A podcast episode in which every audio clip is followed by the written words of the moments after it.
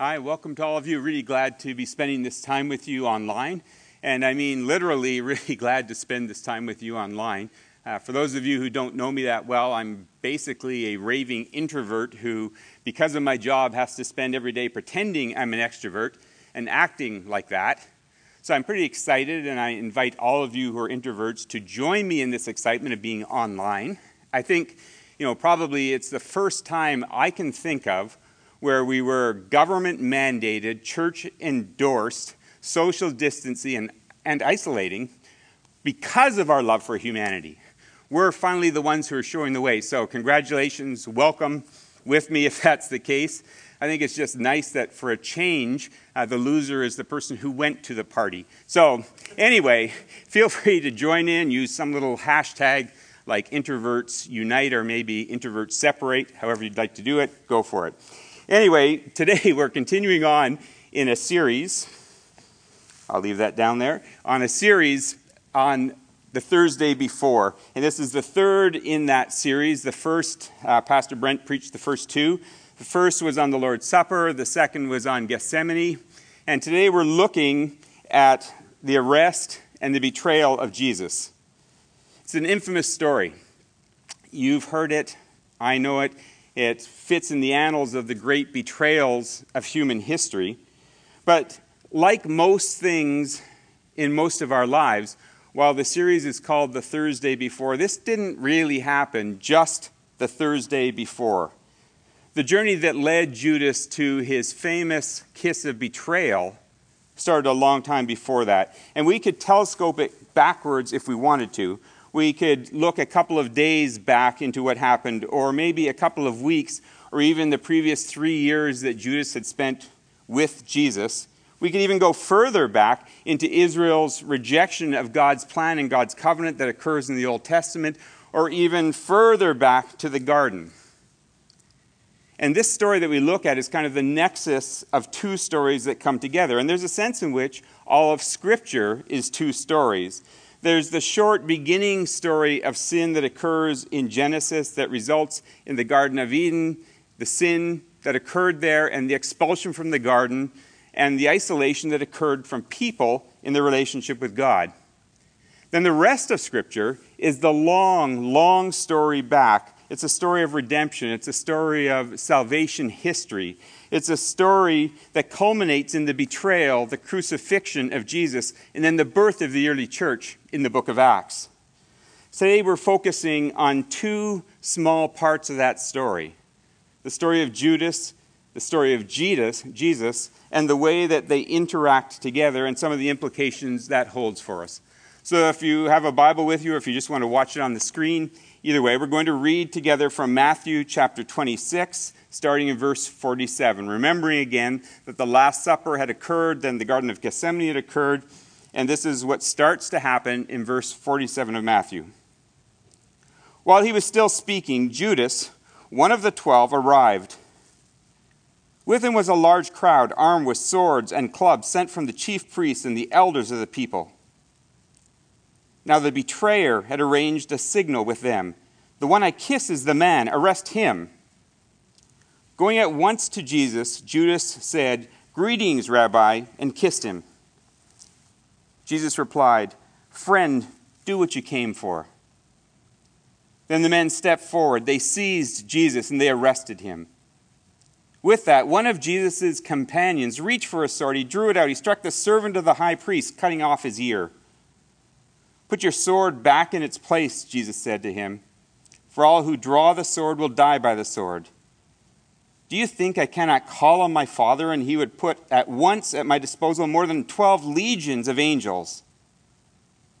But how then would the scripture be fulfilled that say it must happen in this way?" At that time, Jesus said to the crowd, "Am I leading a rebellion that you've come out with swords and clubs to capture me? Every day I sat in the temple courts teaching, but you didn't arrest me. But this has all taken place that the writing of the prophets might be fulfilled." Then all the disciples deserted him and fled. Two stories. The first of those stories is about Judas, and it's about corrosion in the heart, corrosion in the soul, and the destruction that ultimately came from that. And when I use that term, corrosion of the soul, what I mean is that Judas had things in his life that he knew was wrong. He had been taught by Jesus was wrong. He doesn't deal with it, and that ultimately leads to a really tragic end. I think most of us know that corrosion is not a good thing. It doesn't go well when we got corrosion in anything. I've got a Ford Ranger that goes back to two thousand nine. A couple of years ago, there was this little spot, little chip that became rusty. And I've watched it, and I've watched it, and I've watched it. Now, about two years later, it's much bigger. It's about four inches long. It's bubbling all through it. It's rusting through, and I'm still watching it. I'm aware that the corrosion on my vehicle isn't good. I should do something, but I'm not. That's what Judas was doing in his heart and in his soul. That's why James writes about sin in our hearts and the way that it goes. And he says, each one is tempted when by his own desire, and those might be evil, they might not, he's dragged away and enticed. Then after desire is conceived, it gives birth to sin. And sin, when it is full grown, gives birth to death. It's corrosion of the soul. It's something that grows in us. And Judas the betrayer did not become that on the Thursday of the Passion Week. He became that long before. Choices he made, decisions that he made. Judas is mentioned about twenty times in the New Testament, in the Gospels, about two times in Acts. He's probably the only disciple who was not from Galilee, probably from a town named Kerioth.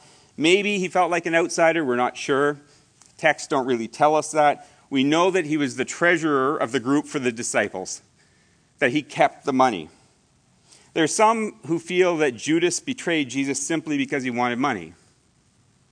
There's some who believe Judas betrayed him because he was a zealot who was hoping for a revolution against Rome. He wanted Jesus to lead in a coup for power, and that Judas hoped and believed that if Jesus did that, and he was one of the twelve, he would get a position of acclaim, a position of power. And there are some who believe that even the betrayal was Judas making this last-ditch effort to force Jesus to actually stand up and lead that coup, to do something about Rome. Likely all of those are part of it. We know for sure that Judas liked money. If we go into any of the Gospels, this story is told. And John, he tells it about a big party that's going on in Bethany not long before Jesus is arrested. And at that party are a lot of the people Jesus knows well, including Lazarus, who he's raised from the dead, and Mary and Martha and the disciples. And during the party, Mary comes out with this really expensive jar of perfume worth about a year's wages and pours it on the head and the feet of Jesus. We're told in John that she actually wiped it off his feet with her hair. And Judas Iscariot, it says, who was later to betray him, objected. Why wasn't this perfume sold and the money given to the poor, he said. Why didn't you do something better with this money, Jesus, than this? And it sounds, you know, super spiritual. He cared about the poor. He thought money shouldn't be wasted. It should be used way more carefully. But it goes on in John to say this. It says, Judas didn't say this because he cared about the poor, but because he was a thief. And as the keeper of the money bag, he used to help himself to what was in it. He liked money. We know that he liked money.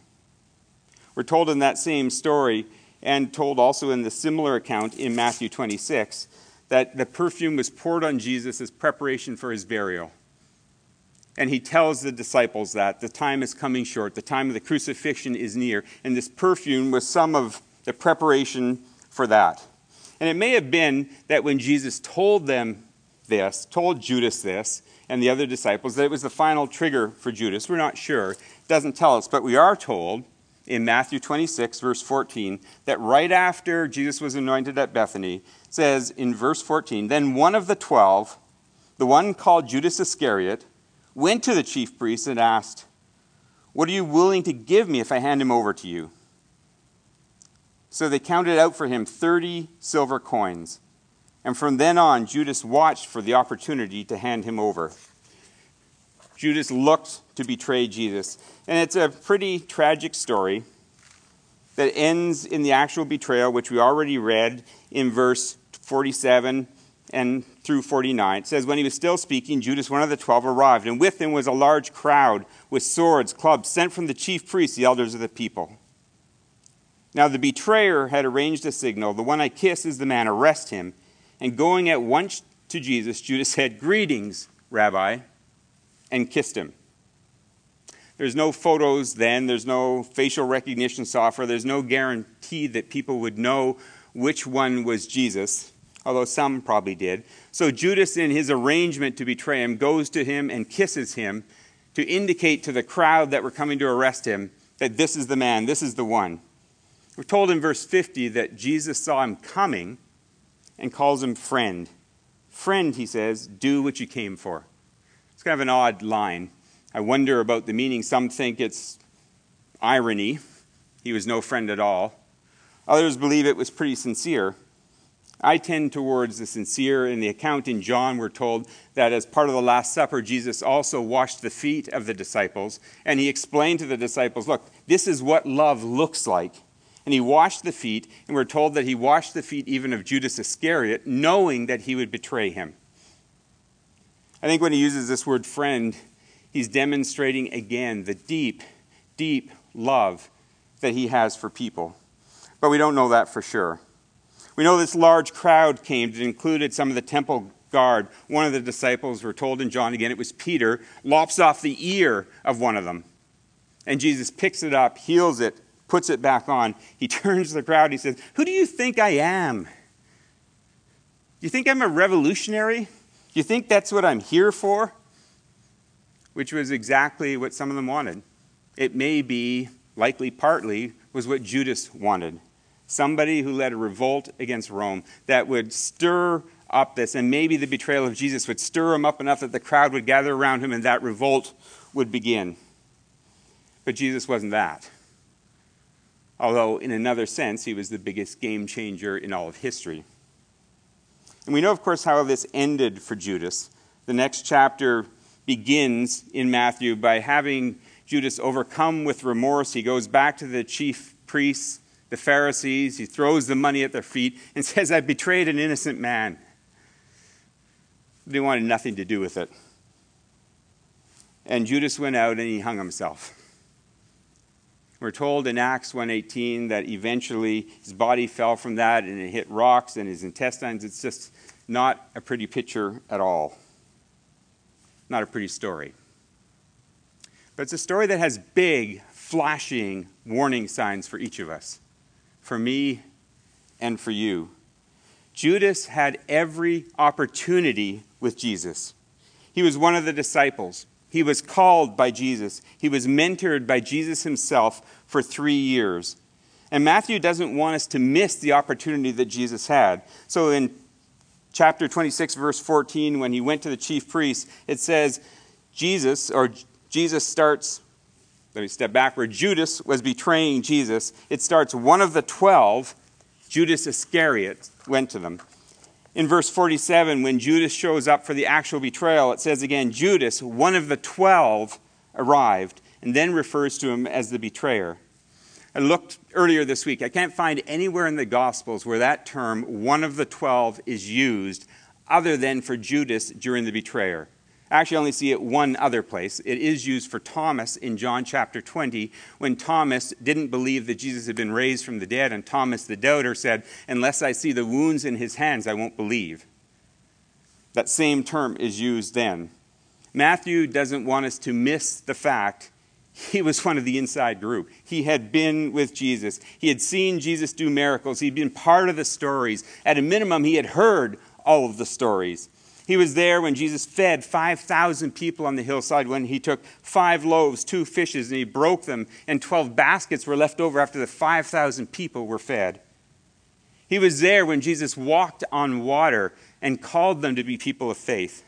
He was there when Jesus healed people who were born blind. He was there even when Lazarus was raised from the dead, just a short time before. He was there at the party in Bethany when this man who had been raised from the dead is there reclining at the table with them.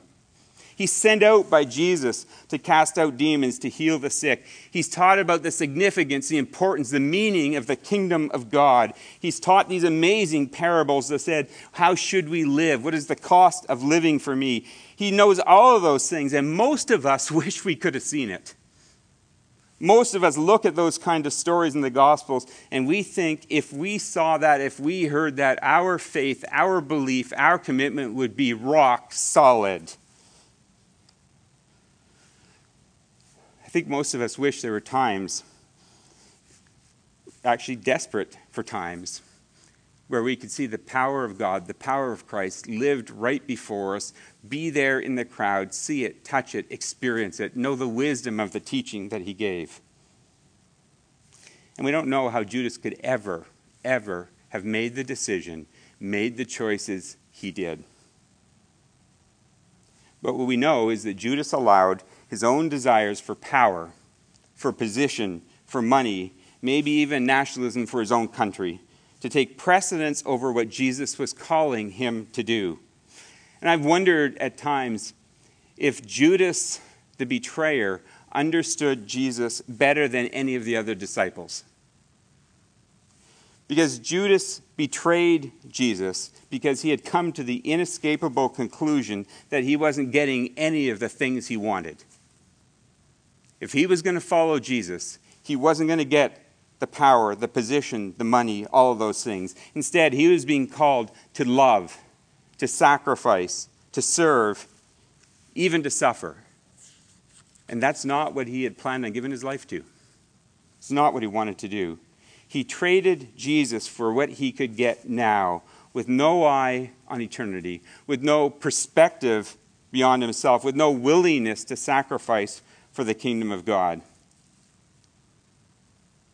Big, flashing warning signs. I think it's harsh, maybe very harsh, for me to say that we make the same decision at times. But here's the truth. I think we make the same decision at times. We do the same thing. We allow sin to germinate, sometimes even rooted in good ideas, good things. But that sin begins to germinate, and we see it grow, we see it take root. We don't pull it out, we don't deal with it until it gets harder and harder and harder to deal with it. And I'm continually amazed by my own ability to lie to myself. I have a really impressive capacity to tell myself what I want to hear, to see things the way I want to see them, to create a story in my mind that fits the narrative that I want to tell. Judas is part of a small museum of famous betrayals. Brutus to Julius Caesar, Benedict Arnold, Vidkun Quisling in Norway. And we look at all those betrayals and we tend to look at ourselves as a hero in a story and we think, that's never going to be me. I'd never do that. I'd never pay that price. I'd never be that short-sighted. And if we're a follower of Jesus, we see Judas as the worst of the bunch.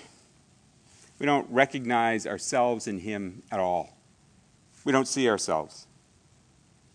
We don't see what can happen even when we know better. I work, as some of you know, at Fellowship Pacific, which is our family of churches. Every year, uh, we read at least one book and spend some time at a retreat talking about self-awareness, about telling ourselves the truth, about problems of self-deception. And we kind of just keep working at it and working at it and working at it. One of those books that we read, because we use it with students in our Immerse program and in training with pastors, I've read five times or so. Every time I read that book, I'm brought back to the point of having to learn some basic lessons, and I realize that I have a shocking ability to lie to myself. Something you'd think I would know well because I do it over and over and over. I just learned that no, what I do over and over and over is lie to myself, not tell the truth. The reality is, for each of us, for you, for me, is that every time we start down a path of compromised values, what we think of as small issues, small sins, little deals that don't matter, we're introducing corrosion into our lives that will continue to expand exponentially, and if we don't deal with it, it will hurt us deeply. And the deepest cut of all will be the fact that we have betrayed our most deeply held values, our ardently held beliefs, and that we have betrayed the love that Jesus showed to us. Whenever you hear those words, one of the twelve, realize it means that the most insider of insiders can make the same mistake. I can. You can. It's the story of Judas. The good news, of course, is that there's a second story.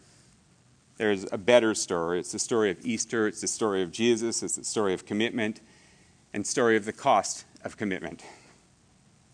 Because the path of Jesus to the cross also began a long time before. Right after that sin in the garden, God's plan for redemption, God's salvation history began that culminates in the person of Jesus. And at any point during that, it could have stopped.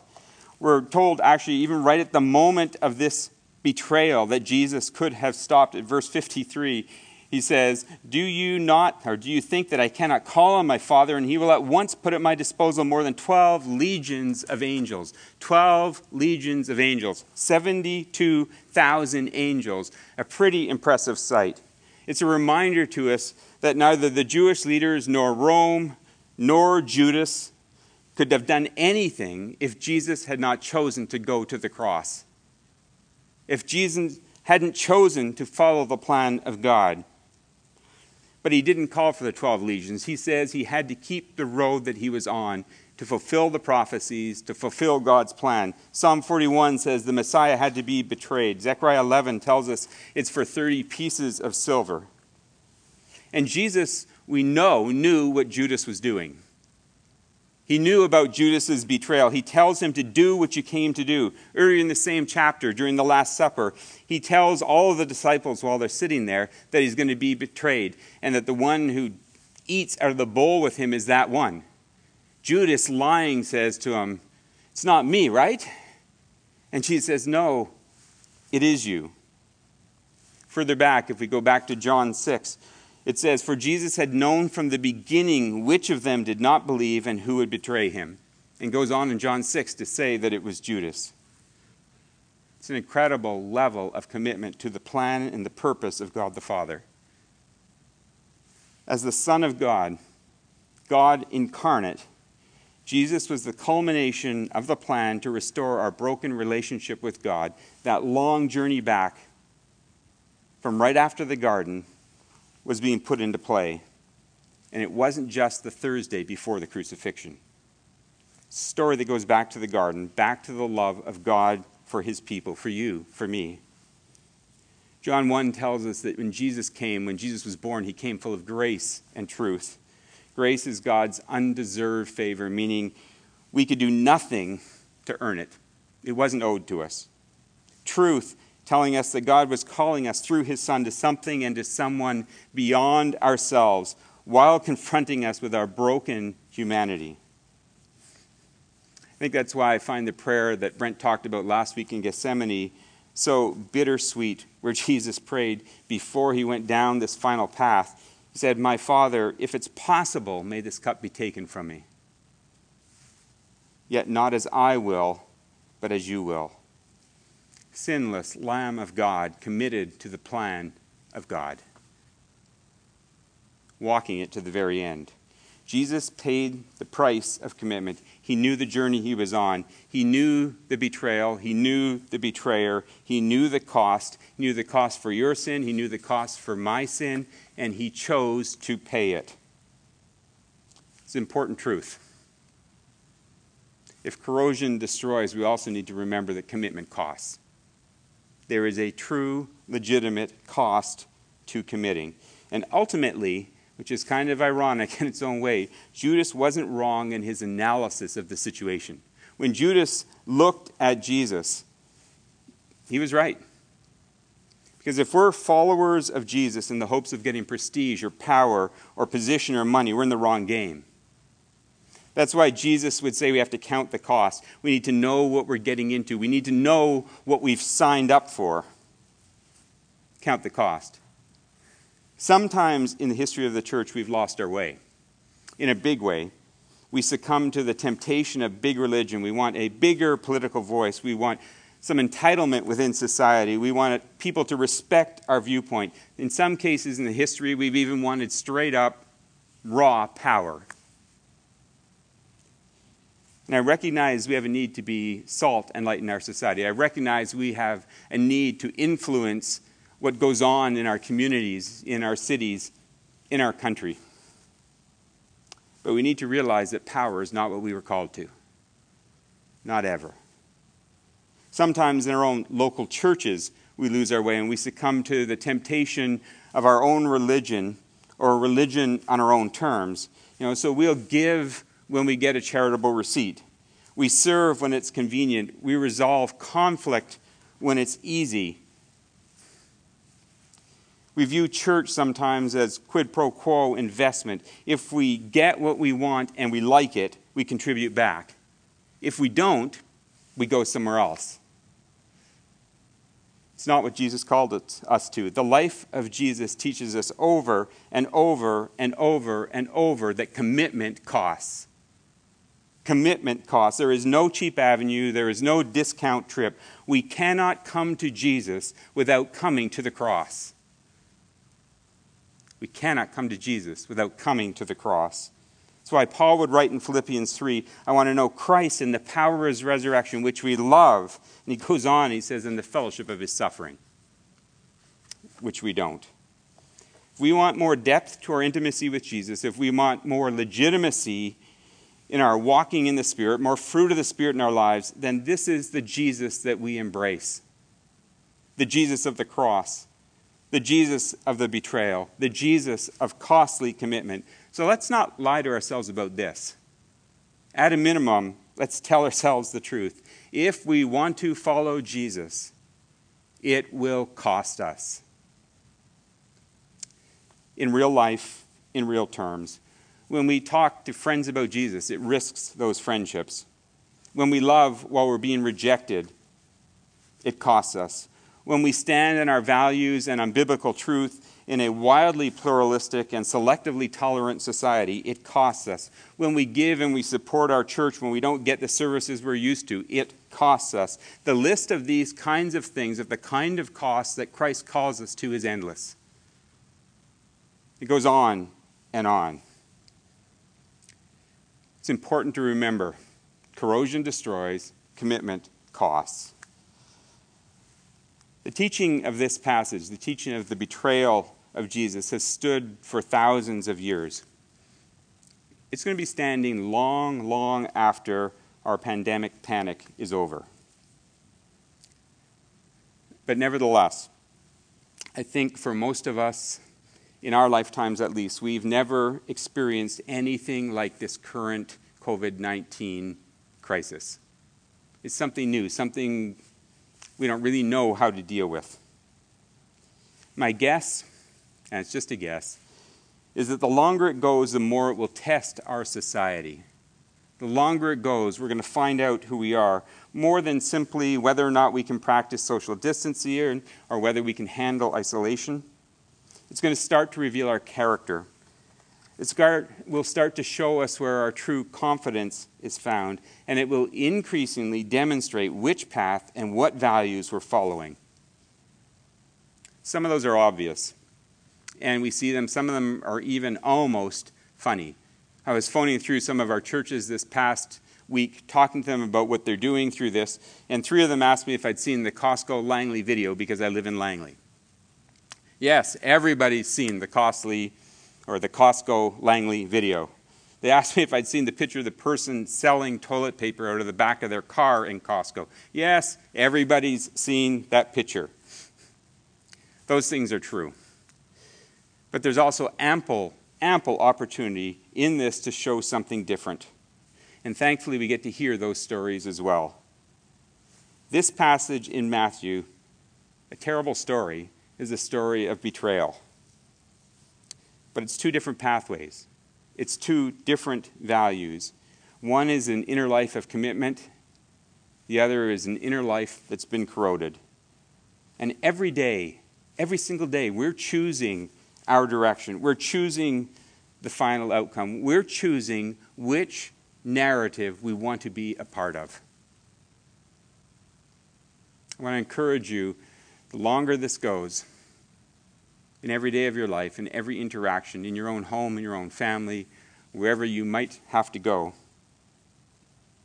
choose a narrative in which commitment costs, focused on the person of Jesus Christ, the walk that he modeled for us. And please remember that rarely is that direction chosen solely on the Thursday before. Let's pray. Father, come and we look at your Son, Jesus, again as we near Easter, we're again, even in the story of this betrayal, reminded about the cost that he paid for us, that with full knowledge, full understanding of what he was doing, he walked the path that you had laid out for him, the path to the cross, the path to crucifixion, because of your love for us, a love rooted thousands of years ago, a love rooted in your desire to be in a relationship with us, from the day you created us, before even that day of creation occurred. And that from the time of the garden, you've been in the process of calling us back to yourself. But Father, today we ask that you would help us to draw near to you, to hear from you, to hear your Spirit and respond for the glory of your Son. We pray this in his name. Amen.